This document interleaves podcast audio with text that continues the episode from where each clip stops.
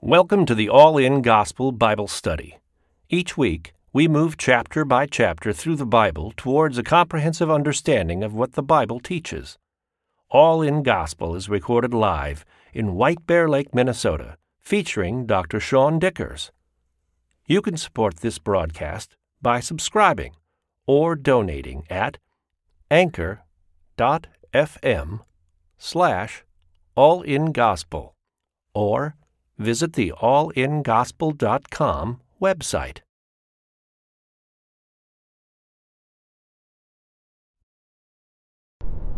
So we're in Deuteronomy 12 tonight. It starts off saying, These are the statutes and judgments which you shall be careful to observe in the land which the Lord God of your fathers is giving you to possess all the days of your life on the earth.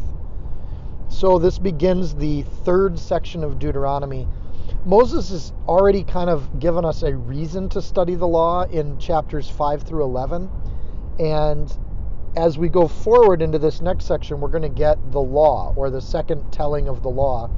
The first telling of the law really being in Exodus and Numbers. Uh, and even Leviticus covers worship. So we have different segments of the law, and Deuteronomy is going to kind of do them all in one place. So it's versus getting individual articles, it's like getting the Encyclopedia Britannica. So we're going to get between here and chapter 26, we're going to get the complete law for the Jewish people. And it's broken into three sections. So, chapter 12, where we're at, through chapter 16, we're going to spend a couple weeks talking about worship. When we get to chapter 17 through 20, we're going to talk about civil government uh, or community life.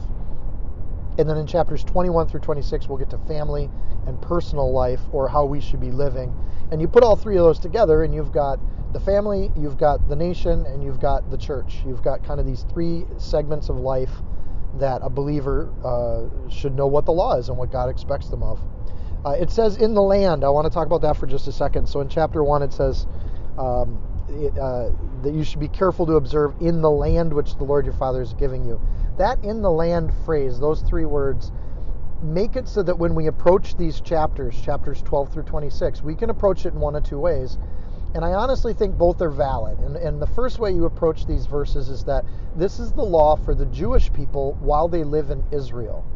And that when, when it says in the land, that's a conditional statement. And it's a valid reading of the Hebrew that as they go off to Babylon or the diaspora, or if we're in New York City, it may not be the law under which the Jewish people live. Um, so it's specific to the land. In the last chapter 11, we even got geographical borders or outlines for that land that are really particular. There's a second way to read this too, and that is that there are biblical truths that are being given to the, the people that God doesn't change. So, what God desires of the people when they live in the land of Israel really doesn't change when Jesus comes to earth and tells us what he wants of us too and what the Lord demands of us and what the Lord requires of us, it never really changes. So, where these are specific to being in the land, there are spiritual principles that we pull from this that have every application to our life today. Because this is ultimately what, what, what God wants of his people, especially in chapters 12 through 16 when we're talking about worship.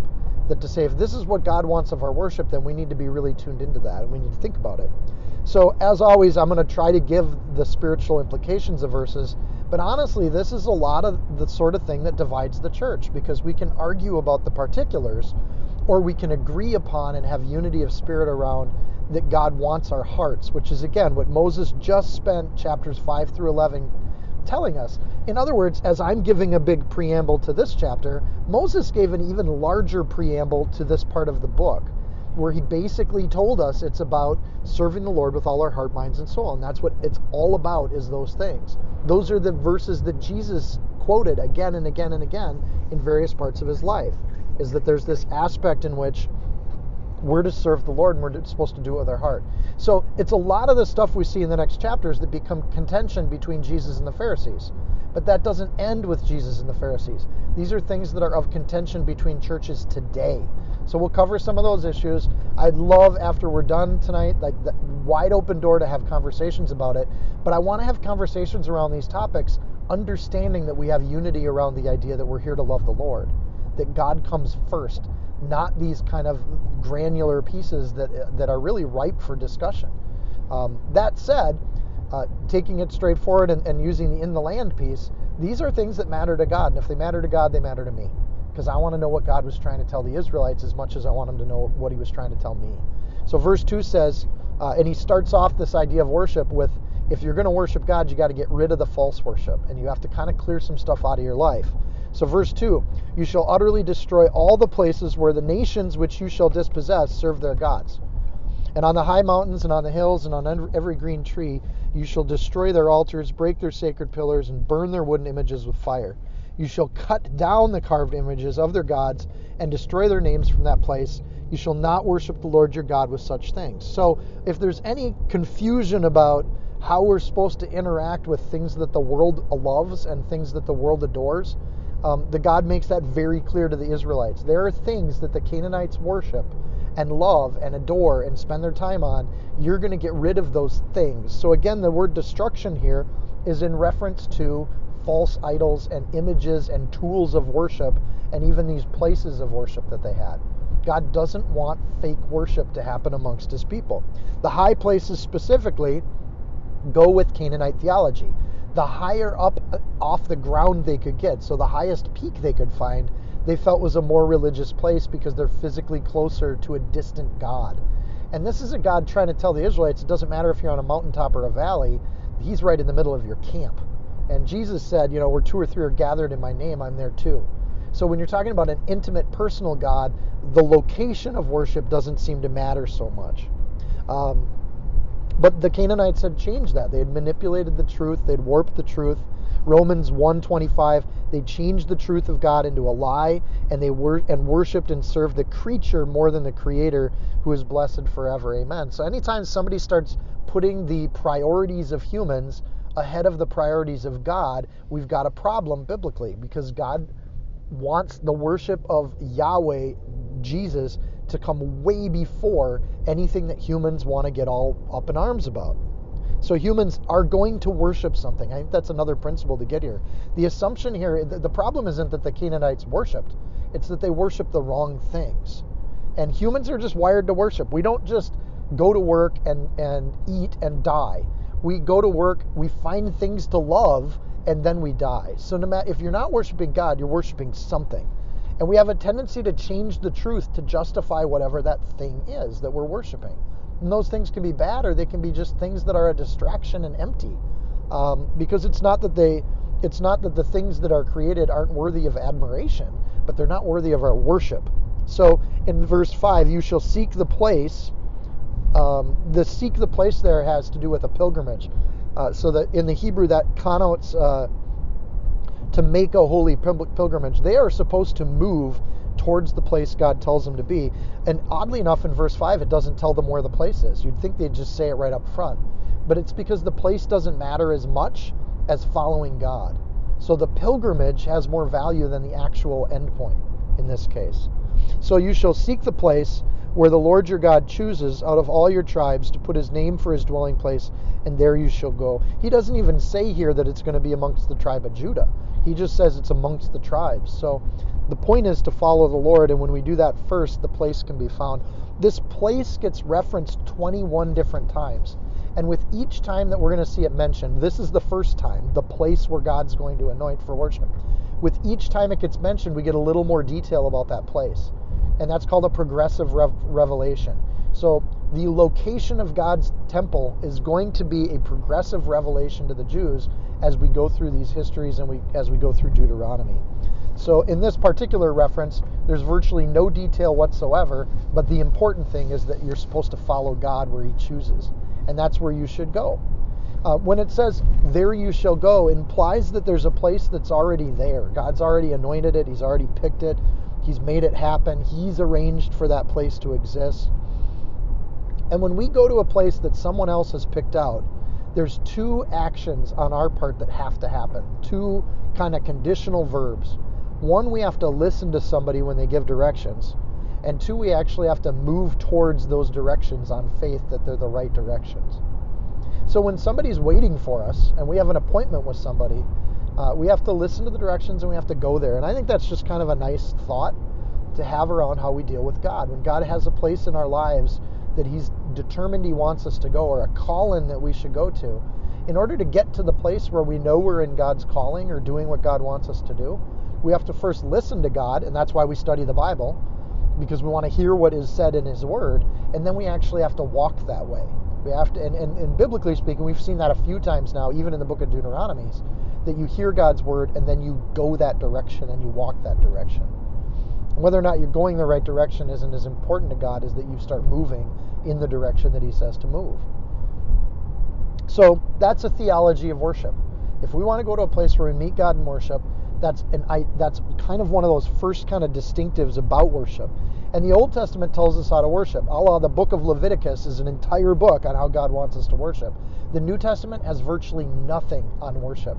And that's interesting because if Jesus is our is our, our savior and he's our place of worship, the New Testament whenever it mentions worship assumes that the reader and that the participants in the narrative knew what worship was already. So it'll say the disciples worshiped together or that they sang hymns together, but it assumes that you know what that means and what that looks like. It assumes the reader knows what it means because they're assuming that you have an Old Testament that you can read and you've been taught. And much of the audience of the New Testament were people that were familiar with the, the, the Old Testament. So when we read through this, it's going to dis- define those things that the New Testament expects that we already know. And I love that thought. It's why I study the Old Testament. So another thought before we get into worship is I think to some degree, especially in the American church, we the location here is really important, and that's Moses defining a location. It's okay for us to think of worship as a place that we go, and when we go there, we're actually making an act of sacrifice. We attend, and that is the beginning of kind of worship. Is that you show up where it's happening. You actually arrive at the place that verse five is talking about. And I think that for us, that we think sometimes worship is the singing of songs and the playing of music. And that's part of worship, but we're going to get a further definition of worship in the next few verses. Verse 6 There you shall, so we're at the location, we've arrived. Verse 6 There you shall make your burnt offerings, your sacrifices, your tithes, the heave offerings of your hand, your vowed offerings, your freewill offerings, and the firstborn of your herds and flocks the first element of worship once we arrive where God wants us to be for that, and we've gotten rid of false worship in our life, is to give the offerings that are due God. And offerings are, are key because they belong to God. It's not a grudging obligation, it's not something we do because we have to. We do it because we recognize that God has blessed us and we give back to God what is already His. And offerings are a big deal. We'll come back to them in just a second. Let me get to verse 7 quick. And there you shall eat before the Lord your God, and you shall rejoice in all that you have put your hand, you and your households in which the Lord your God has blessed you. Notice that God tells them to destroy the altars of negative action, but he pairs it with the proper positive actions that are the opposite of that. So at the same time you're destroying false worship, you're building true worship that looks like verses 6 and 7, or 5, 6, and 7 if you include the following part. So your God lists what we do instead of the false worship. Okay, and I love this. It's a great list. If we listen and follow God's word, that's kind of step zero. We add to that making offerings, verse 6, eating, verse 7, and you all know I love to eat. And a good barbecue's been mentioned before in the Bible. It keeps coming up. And then rejoicing. And the the so you're supposed to have do something that's really joyful, offerings, do something that's really joyful, eating, and then you're supposed to rejoy. And rejoy is an interesting word here. Um, and we'll kind of go through each of these three things, but these are all commandments. I want to point that out before I go through them too. You shall, there you shall do this. So these are three of the first commandments of the law is that you shall give your offerings to the Lord. See Leviticus on what that looks like. You shall eat before the Lord. See Leviticus on what that looks like. And you shall rejoice before the Lord. Those are commands. So the first commandments of God are actually pretty amazing commandments for us. They're not exactly painful or hard to do. I want to point out that in verse 6, there are seven different offerings listed. That is the number of perfection. There, there is a degree to which we worship God in these ways. And worship here has nothing to do with singing songs, it has to do with giving these offerings because God told us to.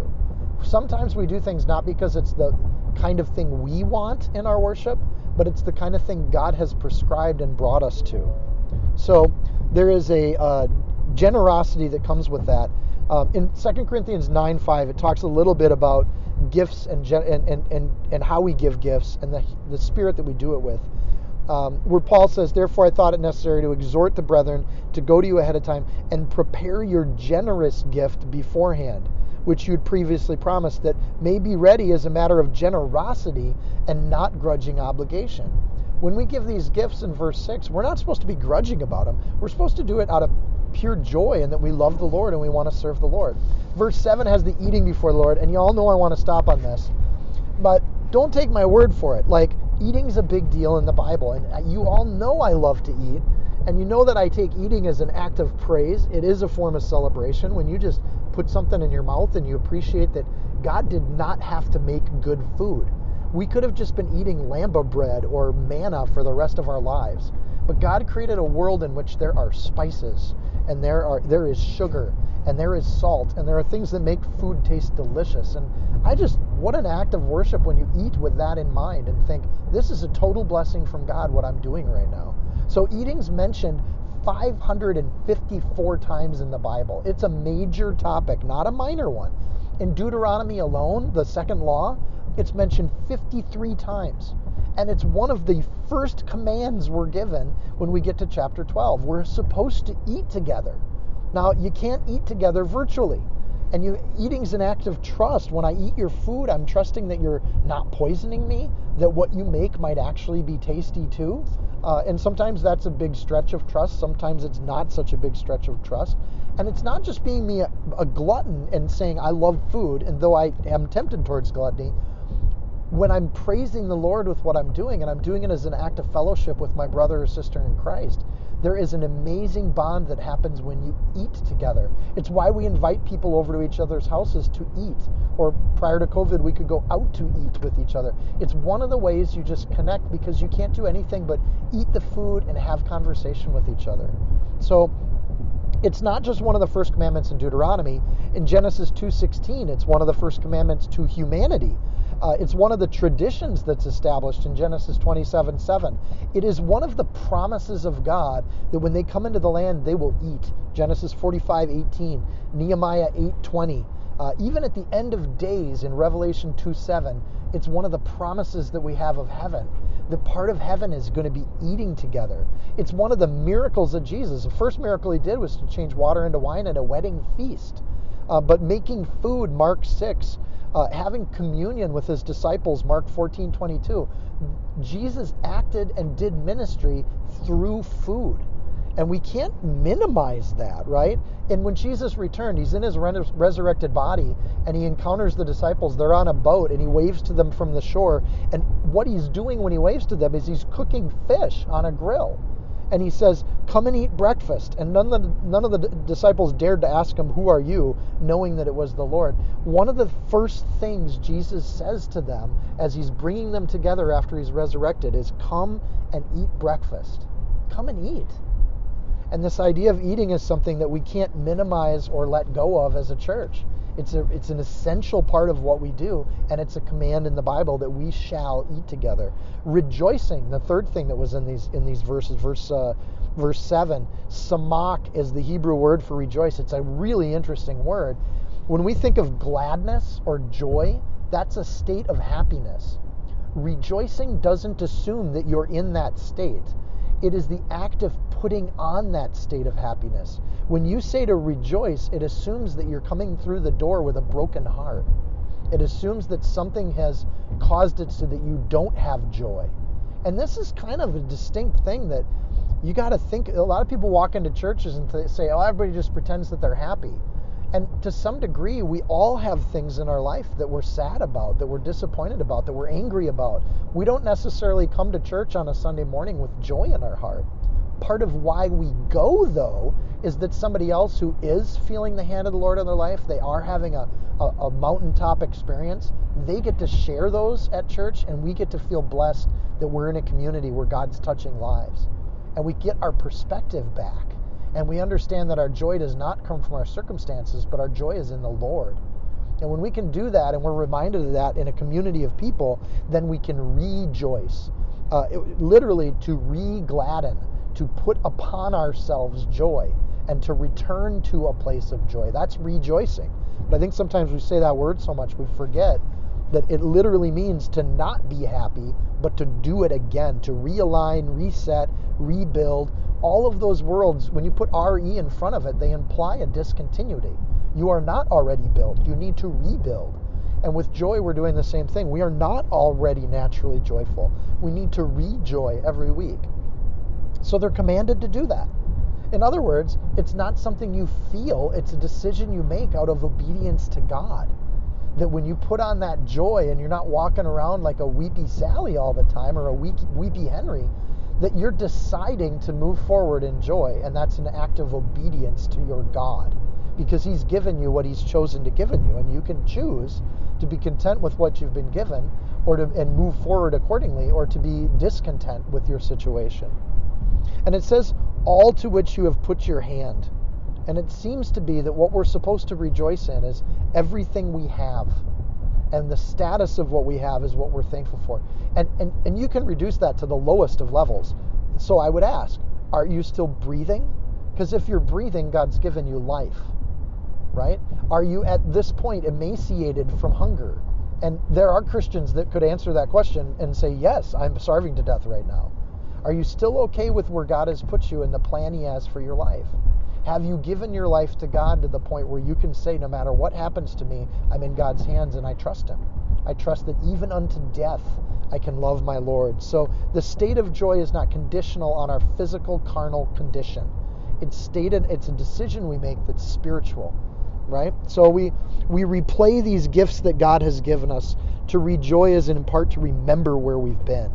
So Moses does that in verse 8. He's like, You haven't always been at the place that you're at now. And he's talking to an on fire, alive, ready to go Israel. And he says in verse 8, You shall not do as we are doing here today, every man doing what's right in his own eyes. For as of yet, you have not come to the rest and inheritance which the Lord your God is giving you. There is greater yet to come. But behold, when you cross over the Jordan and dwell in the land which the Lord your God is giving you to inherit, and he gives you rest from all your enemies round about so that you dwell in safety, then there will be a place where the Lord your God chooses to make his name abide. That's the second mention of this place.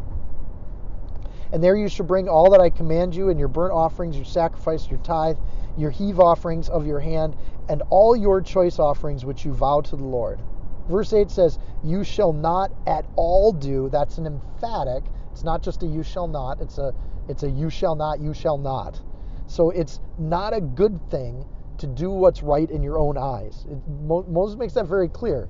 Worship is not about what we think worship can be. And how many times have you been in a church where people comment on the worship and they decide if that worship is what they want or if that worship is not what they want? Um, and that's a dangerous, that's a place we should take heed of when we start doing commentary on worship, the question is are they teaching the Word of God at that location? And if the worship's what you want it to be or not is really not as important as if that is the place that God has shown you to be, and if that's the place that's accurately letting you hear what God has to say. So, what they're doing there today is everybody does what's right in their own eyes. They worship however they please. That's not good. There's going to be a place where worship's decided by God. So, and when they do that, that's not that that is a spiritual kind of behavior as to what they're going to do. So biblically speaking, that phrase "whatever is right in his own eyes," uh, biblically, at every single mention of that, it's always a horrible thing. It is not good to make up our own mind about worship and about how to love our Lord because God's told us how to worship and how to love our Lord. We're supposed to follow and obey what God has said, not make up our own religion. So the the idea of doing what's right in your own eyes got to be really hesitant with that. It, it is the final say on Israel when they get judged in Judges 16 in 17:6. It is the key indicator of what a fool is in Job 32:1. It is the pathway of walking for fools, Proverbs 12:15. Doing what is right in your own eyes is self-delusion, Proverbs 21:2. So I'm going to do it this way because this is what I feel like God is telling me uh, that's self deluded. Uh, you, you can't act that way because you're outside of what God has clearly said in His Word. Um, doing what's right in your own eyes is hopeless, Proverbs 26 12, and it's lazy. Just to name a few references in Proverbs 26 12, uh, uh 26 12 again, same verse. So doing what's right in your own eyes is deluded, hopeless, lazy, foolish, and ultimately the terms on which God will judge every human on this earth. People that do what's right in their own eyes are in danger of condemnation, not from other people, right? We don't need to judge. I don't need to determine if you're doing what's right in your own eyes or not. I don't know. I'm not inside your head. But it is, it is the means in which God will condemn people.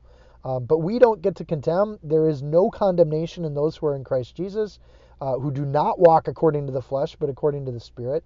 Uh, it's funny, some versions, when you cite Romans 8 1, uh, like the NLT version of the Bible, just deletes the second half of that sentence. That it's conditional on people not walking according to the flesh, but according to the Spirit. So condemnation does exist for those that are walking according to their flesh, according to what they think is right. Um, so, and this is part of why myself and other teachers of, of the Bible, we often come back to saying things like, don't believe me, don't take my word for it. Please don't do that. This isn't what's right in my eyes. I'm just trying to share with you what the Bible says. And if what the Bible says differs, differs what's, with what's right in your own eyes, you might want to think about reaverting your eyes. Like, let's not fight with the Bible. Let's start from the Bible and work from there. And the question is, how do we live out what we see in the Bible better? And in that space, there's a lot of room for discussion. So, verse 9, it says, God is giving. I love how God gives them what they need before they're asked to offer it. In verse 10, it says, when you cross, I just like that the word cross is in there because it has something to do with God's going to bless you and give you things, but the cross gets to be part of it. There is a point where you come to the cross. You have to cross that river and you have to come to the cross of Jesus. You have to come to a point where you're obeying God instead of yourself.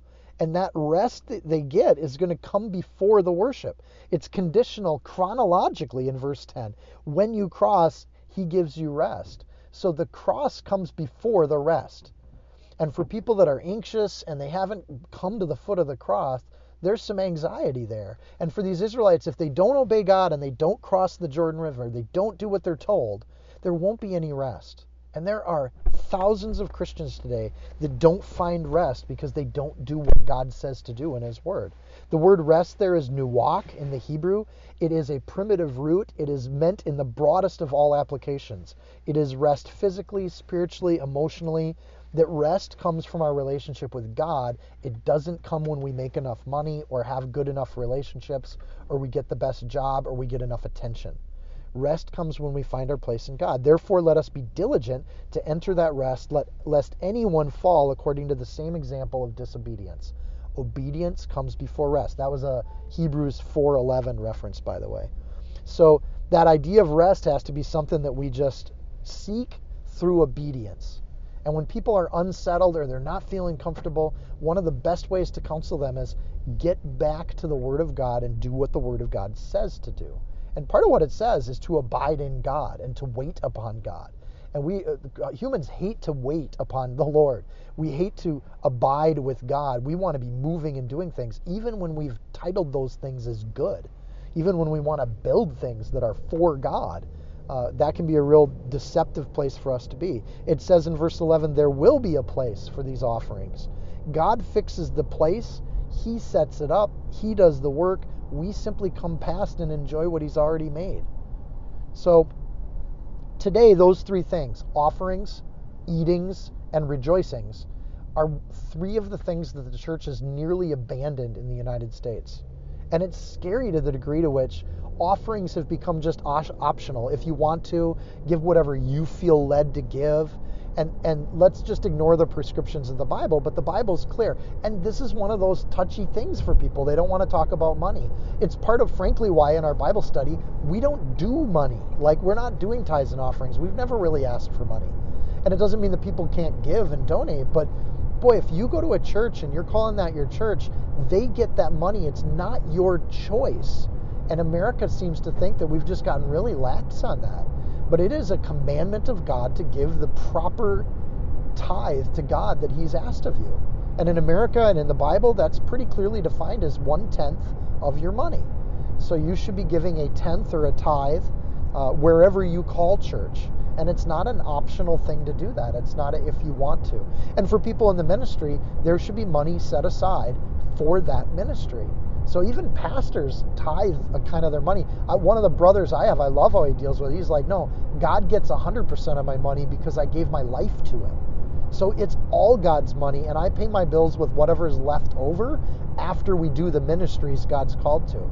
So if the church is tight, that they get my money first, and I'll go live in a tent. And that idea of offering, that attitude of offering, is one that's wholly devoted to God.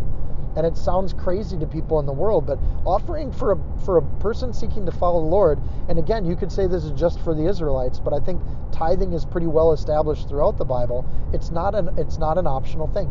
Eating together. That used to be you talk to people that went to those small churches that their grandparents went to, and potlucks were happening almost every Sunday. Regular routine eating together activities. These big, large churches today, they don't even eat together because of safety reasons. And then there might be some donuts at the door, but they're not sitting together and eating face to face. So eating's become rare and disconnected in the church. And then you look at joy, go into most churches today and you're going to find a lot of legalism and judgment versus people putting on joy together you know and different churches have different strengths and weaknesses in this areas but offerings eating together, joy together, boy, those things aren't there, then there should be some questioning about if that's the kind of church that, that a, a believer or a Bible following believer wants to be at.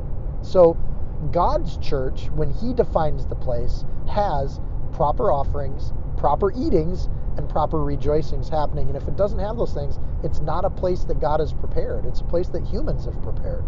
So there's simply no group that's excluded from that. Verse 12 You shall rejoice before the Lord your God, you and your sons and your daughters, your male servants, your female servants, and the Levite who's within your gates, since he has no portion nor inheritance with you. So clearly, there's no group that, get, that is excluded from rejoicing together.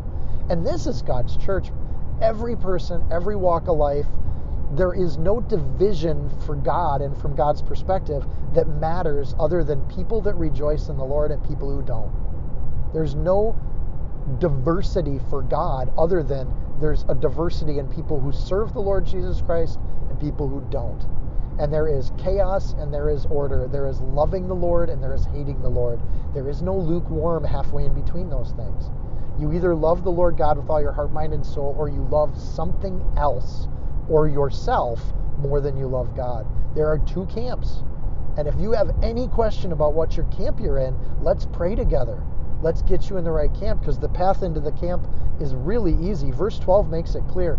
Everybody gets included. The door is open to everybody. Matthew 22, the invitation for the wedding goes out to everybody.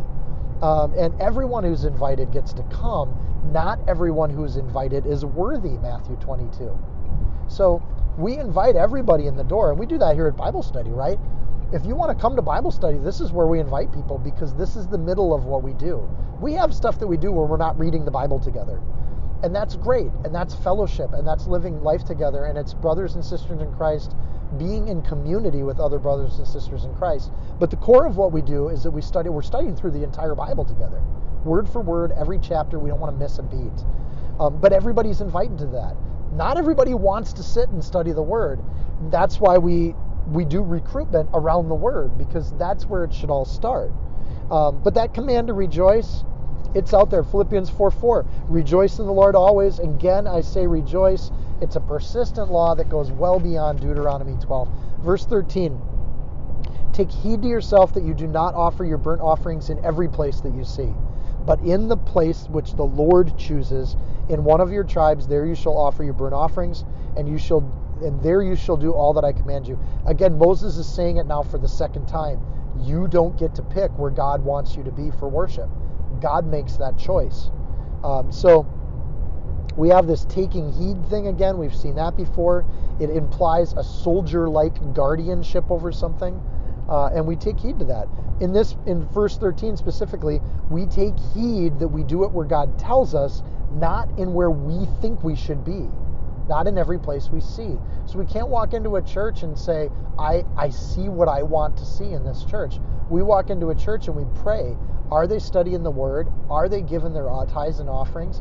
Are they eating together? And are they rejoicing together? And do we see those things happening? And can we identify the place uh, based on God's definition, not on our own? But again, Moses said that. We've talked about it. Verse 15 However, you may slaughter and eat meat within all your gates, wherever your heart desires, according to the blessing of the Lord your God, which he's given you. The unclean and the clean may eat of it, of the gazelle and the deer and light. This is like when, when God came to Peter in a dream and he said, Rise, kill, eat. So you can have barbecue, you can eat what you want, you can have a variety of food, you can do what you want to do. How is it that verse 13 and 15 aren't contradictory? Because in one it says you should only do it where God tells you, and in verse 15 it says you may slaughter and eat me within your gates, wherever you want. Eat whatever your heart desires. Seemingly there's a difference. Here's the difference, I think. In verse 15 it says you may slaughter and eat meat. There is nothing holy about that whatsoever. It's killing an animal and eating it.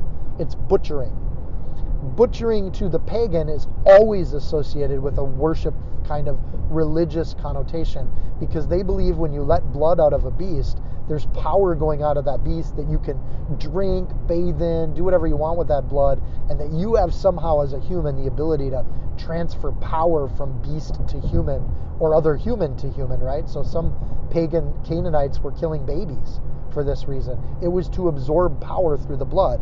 The Bible never denies that there's life in the blood, but it's God's life to move between things, and He'll prescribe how to do it. Therefore, in the Jewish tradition and Christian, it is perfectly possible to kill an animal and not make it a religious festival.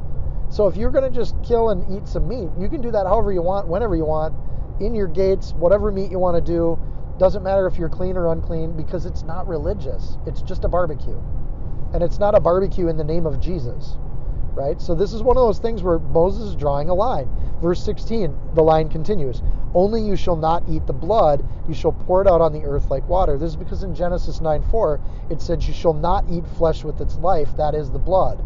In Leviticus 17 11, it says, For the life of the flesh is in the blood, and I have given it to you upon the altar to make atonement for your souls. For it is the blood that makes atonement for the soul. God controls that blood, and He controls life. And if he wants that blood to be a symbol for life on the altar, then he's going to use that as a symbol. And there will be, at some point, God will inhabit a human being and create an eternal Jesus Christ that has eternal life in that blood. And when that blood is shed, it will make eternal atonement for sins based on the image he's setting up through prescribed worship that he's telling the Jews that same image and prescription of worship creates a spiritual law that there is atonement there is atonement in the blood. And that's why we sing songs about jesus' blood being shed for us. Um, that it is an atonement for our sins because god said it is. God wants blood to symbolize that life and therefore we're not sloppy with blood. It has meaning and it has intent but when we pretend to have little spiritual rituals wherever we want it's not necessarily ordained or prescribed by God. This is the danger of people just going off doing whatever they want to do in the faith, is that they're saying they're doing it in the name of God, but they're not. So when you see that happening, one of the good questions is, okay, where's the oversight that you have? Who's so if God's telling you to do that, show in the Word of God where it says to do that because God would speak and say it through his the word. So when somebody's doing something in the name of God and they can't back it up with the scriptures and they don't have oversight through brothers and sisters in the faith through an established church that goes all the way back to Peter, then you have a problem. And people would say, well, then Protestants are part of that church. And I would say, yeah, they really are because most of the Protestant movements came out of a return to the scriptures and a return to God's word where the church had gone apostate Therefore, they needed to establish new institutions that returned to what the Bible said. So when Martin Luther tacked the 95 thesis on the on the door, he was returning 95 points at which the Catholic Church had abandoned the scriptures directly. And he was showing from the Word of God where that happened, thus justifying a new church, because the Church of God is ordained by God, not ordained by men. Uh, so we see that happening as the church has multiplied and spread over the planet Earth uh, that's where we get new institutions and new denominations. But denominations aren't from God. Denominations are names people put as there's a new movement of God in the church and it gets validated. But we throw denominational names on things. God never did. For God, there's just the church and people that aren't in the church.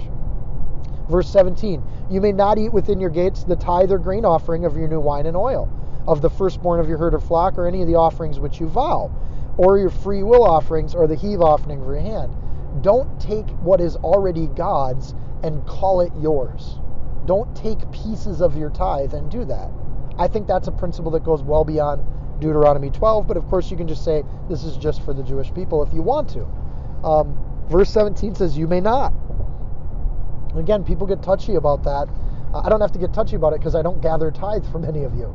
Um, but the, the, it, it, it says, Leviticus 27:30, all of the tithe of the land, whether the seed of the land or the fruit of the tree, is the Lord's. It is holy to the Lord. So in Leviticus, it's not only the ownership issue, it's that it has a sacred holiness to it. And when you start stealing from the, the oil or the grain that is set aside for God, uh, that's a huge issue between God. And the truth of the matter is, it was God's to start with. So, Romans 12, 16, be of the same mind toward one another. Do not set your mind on high things, but associate with the humble.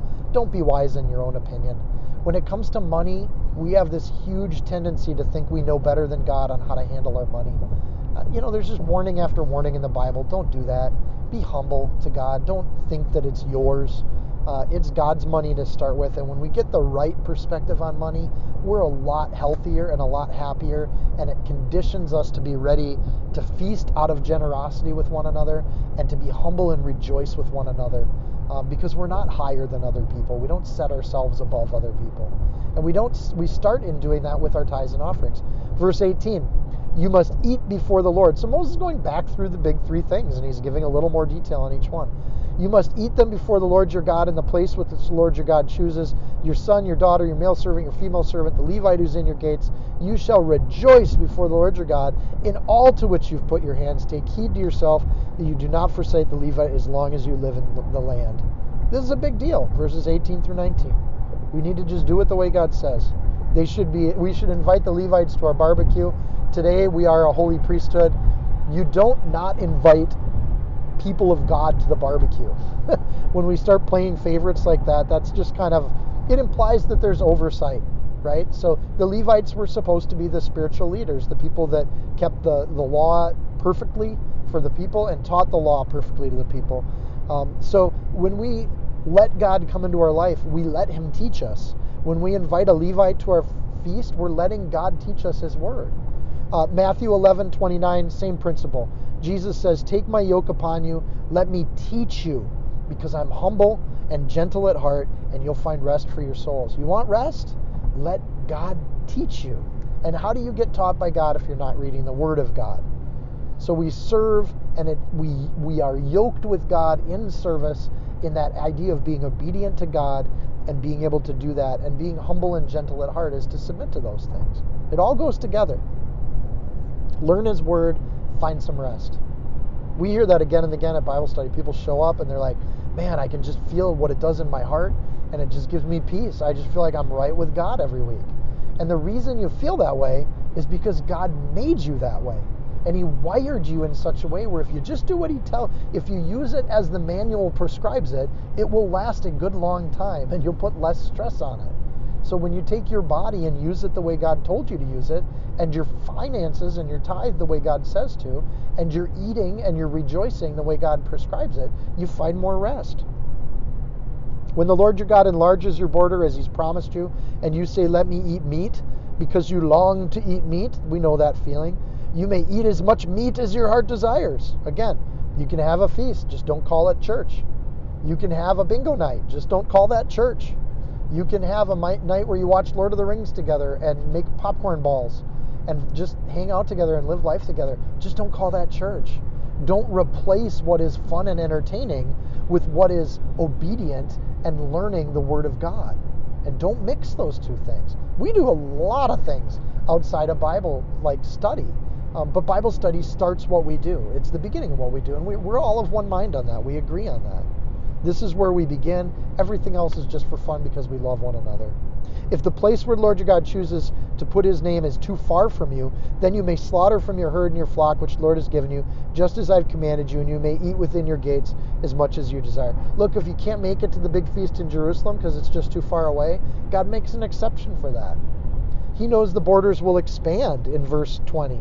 So he knows that there's going to be a time when walking by foot from New York to Jerusalem is going to be too tough, too tough to do. So he creates a Levitical system where they can kind of make some exceptions to that rule, and it's built right into the law. Verse 22. And I think that's graceful. By the way, just commentary on verse 21. I think it's amazingly graceful that God puts the exceptions in before it's ever a problem. So his his word is complete, and we can return to things when we have problems and look to the word of God because God's already put the answer in there for us before we ever come to the problem. Verse 22. Just as the gazelle and deer are eaten, you may eat them. The unclean and the clean alike may eat them.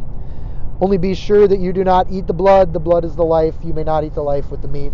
You shall not eat it. You pour it out in the earth like water. You shall not eat it, that it may go well with you and your children when you do what is right in the sight of the Lord. When we worship, it's not a ceremony, it's an act of obedience and sacrifice to the Lord.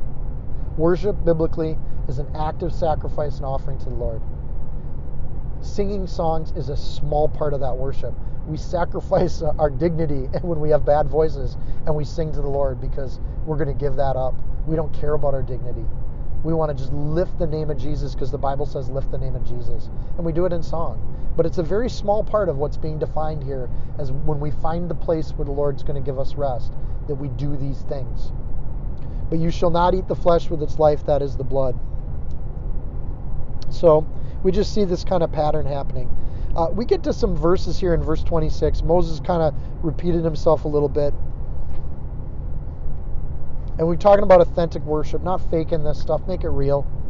Uh, do it in your, your privacy of your own home. Do it when you don't.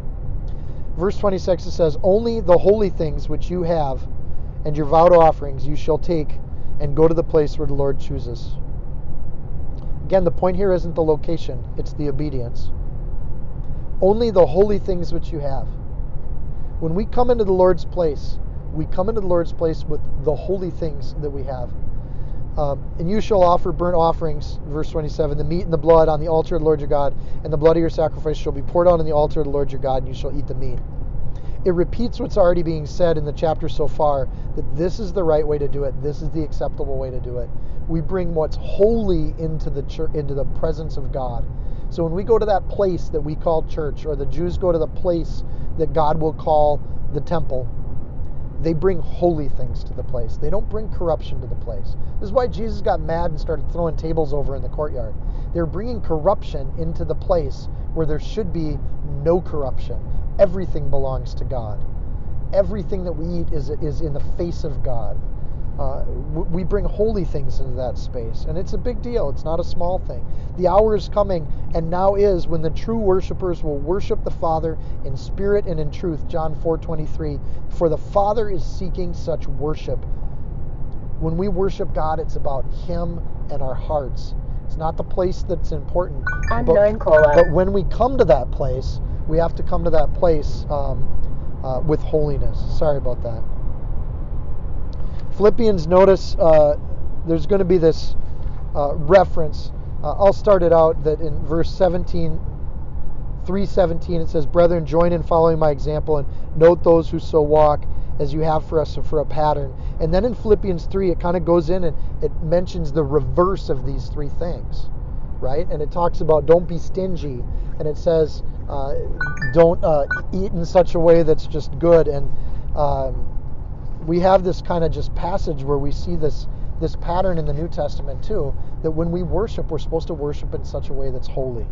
We don't bring nasty things to that worship. Got the phone muted, okay? So this has a lot to do with verses 29 and 30, which I'm going to spend a little time on here. In verses 29 and 30, it says, When the Lord your God cuts off from before you the nations which you go to dispossess, and you displace them and dwell in their land, take heed to yourself that you're not ensnared to follow them. After they're destroyed from before you, that you do not inquire after their gods, saying, How did these nations serve their gods? I'll do likewise. Okay, so this is kind of coming into verse 29 God is doing everything. We the, in verse 28 is it's in the sight of God, which is we've seen that word a lot in the Hebrew. It's panim. It means literally in the face of God, before His face. So when we do what's right and good, we have to think that we're doing it before God. So when we bring our own opinion into how to do that, we got to take heed. We got to watch out. So Moses gives the warning that there's a temptation here, or in verse 30, there's a snare here. And the snare doesn't exist for the ungodly. Moses is talking to an on fire generation of Israelites ready to go take the land. He's assuming that they follow the Lord, that they're obedient to the Lord, that they do what the Lord says. And then he gives this warning to those people. People that love God with all their heart, mind, and soul, there is a trap that the enemy is going to lay for you. And he gives this warning. And in verse 30, he says, Take heed. And the heed that he's giving is how they engage with a world of, of worship that they have already destroyed and gotten rid of. And the danger is that they bring it back. So they've thrown out all that garbage that was empty and didn't lead to life. But then the temptation is, well, let's bring it back. Because maybe there's a little life, and just if we put God there too, God will put more life into that thing. How great would that be? And this is one of those things people get really touchy about. But if the church is defined by we're going to get here, we're going to read the Word of God so that we can listen to it, obey it, and walk that way, even good, happy people are inspired to say, let's bring this into the church too, and let's bring that into the church. Let's do more of this and let's do that because it's really appealing to people out in the world. And if it's super appealing to people in the world, then we want to do that too. So that's one of those kinds of things where we just kind of set this, uh, we set this up and we we look at it and it and it, it's based on this deception that if we redesign worship in the church, that we do something that God wants us to do based on our feelings. But in John 6:44 it says no one comes to me unless the Father who sent me draws him. Even Jesus says, nobody comes to me unless the Father draws him. So if Jesus has abdicated his ability to plan and plot and design a better Bible study, how much more should we be wary of doing that too? And it says, I will raise him up in the last day. Jesus is going to be there for those people when the Lord draws them in. But what are we drawing people into? And I think the church has a real struggle with this right now. Why do people come to church on a Sunday morning? Is it to hear good, thick, rich Bible study and teaching so we can hear the Word of God? Or is it because of the worship service? Are we coming to church because we went to a, an awesome camp experience and now we, we want more of that camp experience when we come to church on Sunday? Or we're coming to church on Sunday because the camp experience made us aware that this is where we're going to hear the Word of God in depth? And that's really the difference. That's the line that has to get drawn. If the purpose of the activity is to draw people in because of the activity, we're being we're not taking heed to this. If the purpose of the activity is to give people a taste of the word of God that they're going to hear if they come to the real activity, that's a big deal. Because studying the word of God, praying together, eating together, rejoicing together, that's the heart of what we do. So there's churches, there's a church downtown that does the, the, the block party where they bring in secular bands and serve beer. And that's something the world worships. But they're not bringing people into studying the Word of God. They're, people are just getting drunk and enjoying themselves and going home. And we in the church can do that on much smaller scale. Uh, and, and the temptation is always there because you think, wow, if there's joy in that, maybe we can use that somehow for the church. I think God tells us to do it the opposite way. Instead of being ensnared to follow them, after we've destroyed those things and, and determined that they're not full and that where we get life is from the Word of God, from prayer, from fellowship, from eating together, why would we bring back in things that don't really give real life? It's false worship. Why would we inquire to see how they serve their gods when we don't want to do likewise? So it's an ongoing and a persistent temptation. But here's the line if the purpose of those activities is an outpouring of joy that we already have, or a new creation from the study of the Word of God, that's exciting. So in the 60s, when the Jesus people started getting saved, one of the first things they started to do is they started writing new music. But they didn't go and say, how can we take what the world does and somehow bring life to that? You know, they, they said, let's start writing new songs because we got to praise the Lord, and this is how to praise the Lord. So they took tools and used them for the kingdom, but the whole point was to celebrate an existing joy in their heart that had been generated from prayer, the Word of God, fellowship, eating together, and they were so joyful from those things. There's an outpouring of activity. It wasn't saying, how do we do things to draw people in when that's God's job? And there's a difference. And it's a subtle line that Moses is telling these on fire believers to draw that line and be careful of it and be wary of it. Jesus said to his disciples, If anyone desires to come after me, let him deny himself, take up his cross, and follow me. That's not a seeker friendly church. By definition, denying myself as the first conditional act is not seeker friendly. So we have a, a trend in our church right now to make churches as welcoming as possible. And the purpose of the church is not to be as welcoming as possible. The purpose of the church is to accurately teach the Word of God so people can rebuild their relationship with God in a direct, personal, intimate relationship with God. And the first step in that, according to Jesus, is to deny yourself. Realize and come to the point that you are broken, and then find your joy again. Take up your cross and follow me. Denying myself can happen without accepting Jesus. And that's just called depression right? And just being broken. So deny yourself, take up the cross of Christ, realize the sacrifice that Christ made for you, and then follow Christ. Find your joy again. Obey him in that sense. So in the New Testament, we get a clear path to follow Christ. And the Israelites had a clear path to follow. Go go west in across the Jordan and go there. So when somebody talk, when we talk about Bible study and we're talking about how much we get out of it, the peace we get, the joy we get, the community we get, that every week we get to eat together and praise together and fellowship together, that's natural evangelism. We share that with people.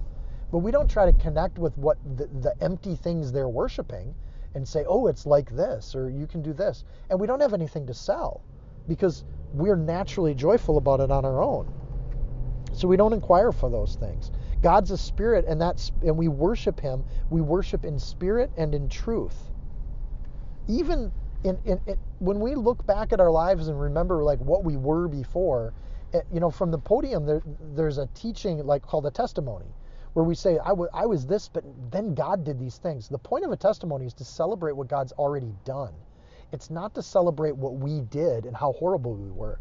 And I don't know if you've heard testimonies like this, but people try to celebrate all the horribleness before God started to move. And that's not the point of a testimony. The point of the testimony is to celebrate what God's actually done, how he got you out of those things. Even Paul the disciple didn't spend a lot of time talking about his past. He says, I count all things for loss for the excellence of the knowledge of Christ Jesus my Lord, for whom I've suffered the loss of all things. I count them as rubbish. In, in the Greek, that's actually kind of a slang term, uh, equivalent to our saying crap or even worse. But it's a slang term referring to feces that I might gain Christ, Christ and be found in him, not having my own righteousness. Again, that same idea, not doing what's right in your own eyes. Everything Paul did prior to Christ was a waste of his time. And that's how, as believers, we talk to other people because we realize the change God's doing in our life, the joy God's putting in our world, and we don't try to imitate the world. We try to imitate God because that's where the life is. To all who are thirsty, I freely give from the waters of living life. That's the evangelistic message. I have this joy coming out of me that I got put back on on Sunday morning. I want you to come with me. There's an open door to people that want to come in and study the Word of God and pray and fellowship and eat. It's all right there. Church is sacred. And I think that's what Moses is saying in this chapter. Like, if you want to eat gazelle, go eat gazelle, just don't call it church. Don't call it the worship of God. But when we're talking about the worship of God, we want to bring people in that can teach the Word of God so that we can follow Christ. And that's the heart of everything we do. It's not about the campfires, it's not about our trip to the Dells, it's not about the you know the kinds of food we eat. It's about the fact that we have a community of people that really want to study the word together. How cool is that? And we say, just say praise the Lord. And most of the world's going to reject that. That's not an invitation they want. Or they want to come and puff themselves up and be the most important person in, the, in a room full of humble people. And that generally doesn't go very well. If you try to puff yourself up in a room full of humble people, they just are like, okay, puff yourself up. Doesn't matter to us. We're not impressed. Um, and we mistake that relationship that we have as being unkind to people. And, and there's really a biblical kind of conversation to be had here. And I want to have this conversation after we talk tonight. I'm looking forward to that conversation. But being nice is not what we're called to do in the Bible. Being loving is what we're called to do. So I'll give you an example. You know, when you have that idea that church is a sacred place and this is our place that we've set aside and it's holy to us, we don't bend on that.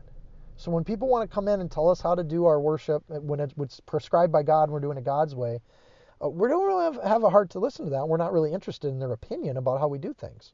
Um, when people showed up at Jesus' teachings, when he's teaching the Word of God as himself, he didn't really need people to come in and try to slither around and try to corrupt people and, and, and question how God was teaching the word. Matthew 12, 34, he says, You brood of vipers, how can you, being evil, speak good things? For out of the abundance of the heart, the mouth speaks.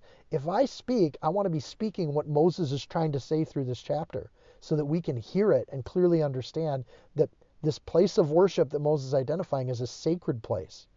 So we have to warm up to the idea that when God says, You shall not, that that's not a bad thing. It's a really good thing to say that it's not my truth that matters, it's God's truth that matters. And we have an example like Paul that says, look, it's not my life that matters, it's what Jesus Christ has done through me in all humbleness of spirit, that when I obey Christ, that's where really cool things happen.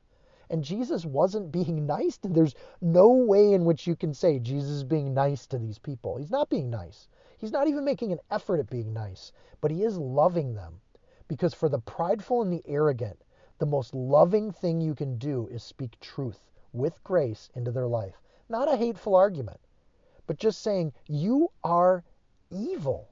And what you're saying and what you're doing is wrong in the eyes of God. Not my opinion. The Bible says that's not okay. You shall not. And when God says you shall not, I'm just going to obey it. What God says, I'm going to just do it because I'm an obedient, humble servant. I'm not an ignorant, naive person that hasn't read a book. I'm an intelligent, capable human with free will, and I choose to obey God over human beings. So when human beings say something's good and acceptable, and I say God says it's not, I'm just going to stick with God because God's opinion's eternal. He controls my eternal destiny. And whatever those other people might want to do, I really don't care what they're going to do. And that's the most loving thing you can say to people is I, I, I, the door is always open. Anyone who wants to come shall get rivers of living water, according to Jesus. And then he turns around and he calls them a brood of vipers. John the Baptist calls them a brood of vipers too. They show up to get baptized, and they're in the Baptist, John the Baptist's line to get baptism. Imagine a church today doing this. And he looks at the line and he turns and he says, Brood of vipers, who warned you to flee from the wrath to come? And he's talking to prideful, arrogant Pharisees that think they know everything. And he's literally saying, Get out of the baptism line. I don't want you here. and what pastor today says that in a church where they look down the, if they have a baptism and there's actually a line of people to get baptized, which is pretty rare in the church today. But let's say there is a line of people. What pastor would look at that line and say, You people, get out of the line. You don't get to be baptized. That's not nice. It's not Minnesota nice, that's for sure. But it's truthful that you can't be baptized when your heart is arrogant and hard towards God. And if you're not obeying God and what he says, God will turn on anybody, even the people he loves. I'm going to don't take my word for it. Jesus turns to Peter, and you know this passage, right? Matthew 16, 23. And he says, Get behind me, Satan. You're an offense to me, for you're not mindful of the things of God, but the things of men. Did Peter love, did Jesus love Peter? And the answer is absolutely. He adored Peter. He's, he handed Peter his church and said, Feed my sheep. And the question he asked him is, Peter, do you love me? Peter said, Yeah, I love you. Then feed my sheep. Sacrificially give your life for other people because I'm asking you to do that, Peter. Obey me. If you love me, you obey me. All worship starts from obedience. And then st- second step is barbecue. Eating obedience, then barbecue. And then rejoicing. It, it goes in order, just like this chapter says. But to argue that Jesus didn't love Peter is a big stretch.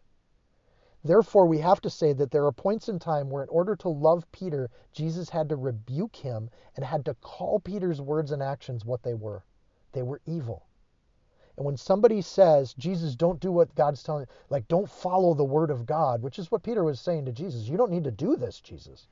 And Jesus said, just get behind me, Satan, because I've given my life to what God's called me to do. I obey first.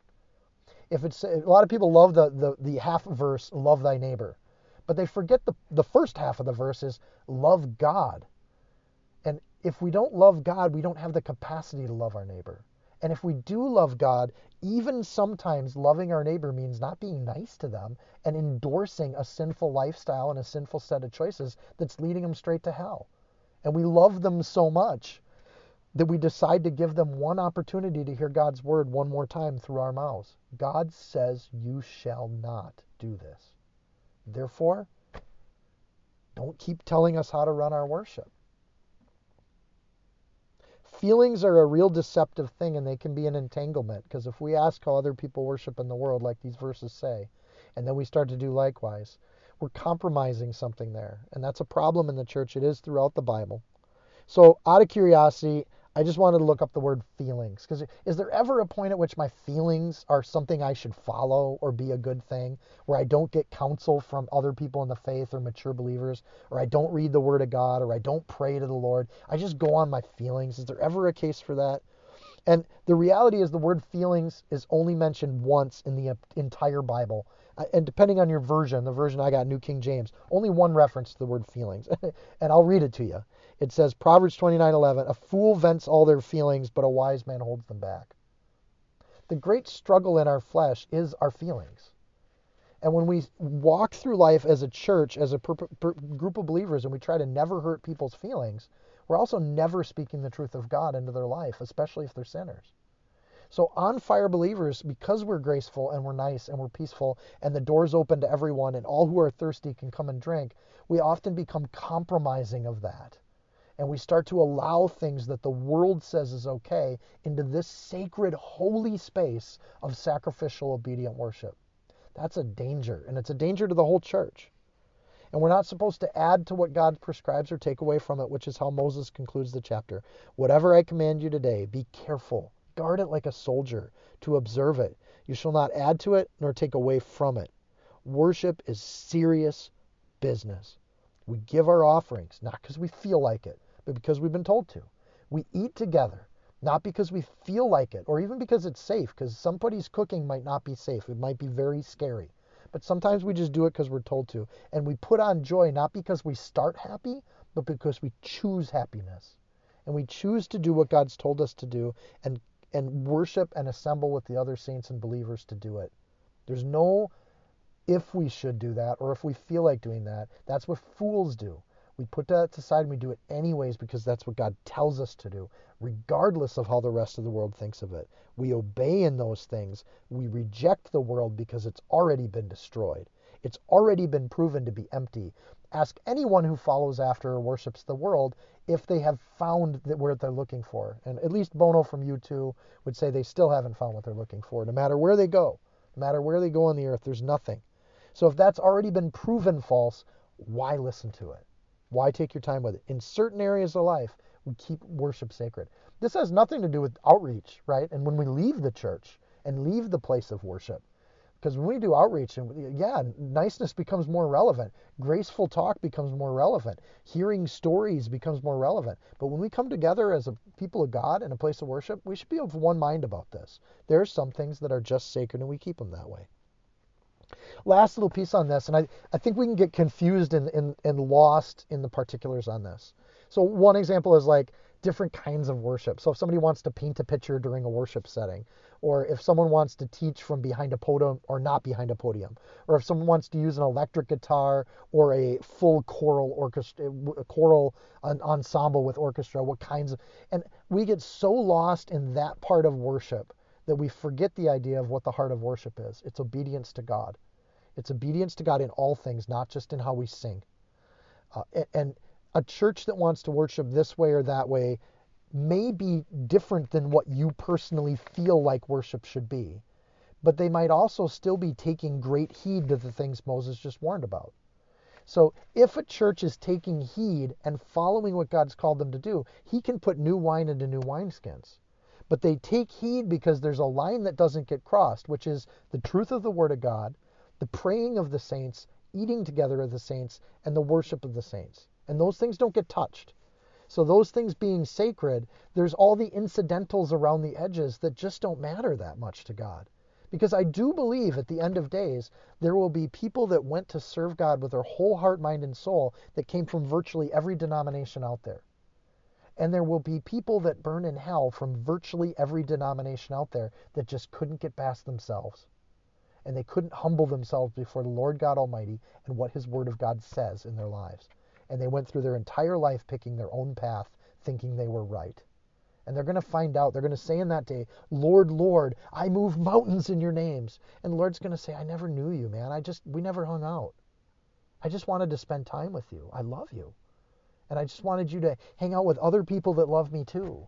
And you just missed that point. You got too worked up about church politics with people that just are missing the point of why we're there in the first place. So here's my prayer for our Bible study. I pray that we can disagree on the smaller points all over the place and have rich, robust, intellectual discussions, even where we're like the Bereans, we seek stuff out.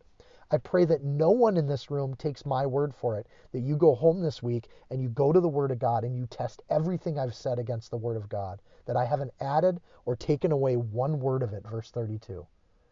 And that you seek it out for yourself, and that all I'm doing when we teach the Word is priming the pump so you can get rivers of living water in your individual lives. And in doing that, we become a community that's unstoppable because the power of God is flowing through us to everyone in our lives. That's my prayer. And that's what I hope for. It is not obedience or compliance to me, it's obedience and compliance to Jesus Christ. Because he's the living truth and he's the way and the truth and the life. And we should hear what he says and walk in that way, just like Moses said in the last chapter. Amen? Amen. Let's pray. Dear Lord and God, I just thank you for this time. I thank you that the Word of God is alive and well, uh, that it's sharper than any two edged sword. And sometimes that sword cuts us and it hurts. Lord, sometimes the Lord of God tells us things like that there are sacred spaces. Sometimes the Lord tells us things like, you shall not. And Lord, we just got to get comfortable with that idea. That there are boundaries to the freedom you've given us. There are boundaries that we call sin that are outside of that. Lord, I know that uh, in this chapter at least, it's de- that sin's defined by doing whatever is right in our own eyes. Lord, help me to never go by what I feel is right in my own eyes, but what I know is right based because I've tested it. Lord, may I test all things against the Word of God. And if I don't see it in the Bible, Lord, help me to have the humility to just back off and leave it alone. And Lord, help me never to put my will over other believers without testing it against the Word of God. Help me to never speak into someone else's life unless I'm speaking your words and giving examples from your scriptures. And in that, Lord, I just pray you help me memorize the scriptures. Help me to bury them in my heart and that they're before my face. They're in my mind. They're, they're there when I get up in the morning, when I go to bed, when I eat. All the stuff Moses talked about in the previous chapters. Lord, help me to just humble myself to you in your sight. Uh, and if I can do that, Lord, we can do all things. Uh, I'll serve you all the days of my life because I've already given you my life. I'll serve you in my finances, Lord. I pray that you just help me to not even have one ounce of ownership over that money and the resources we get as a family uh, and as a community, Lord. It's all your money. Help me to just give it to you in, in my heart and in my mind and my soul. Hand it over to you. Lord, when we feast and eat, let there be that, that to be done with generosity, Lord. We just share our food with each other and we do it in total joy. Help that to be a time of ministry, Lord, where we hear each other's needs. We know that walking in the door, not one person coming in the door is at the place of joy that they should be at when they leave. So help us to rejoy ourselves together to find times to laugh and to breathe and to relax. And Lord, that we refresh and renew our spirits with, with rivers of living water when we just get our thirst quenched through that. So help us to eat together, both physically and spiritually. And Lord, help us to rejoice together. They just go hand in hand. So, Lord, let that be our prayer. May you anoint us. May you go with each person uh, this week as they go through their week. May you bless them. May you keep them. May you help us to rejoy. And, and may we not add anything to it or take anything away, Lord. It's just that simple. It doesn't get any flashier, uh, but it doesn't get any more beautiful either. So thank you for that, Lord God. We just praise you and we lift you up in Jesus' name. Amen. If you found this teaching helpful, insightful, you can support this podcast by sharing it with a friend. Screenshot it, tag it, post it on your social media.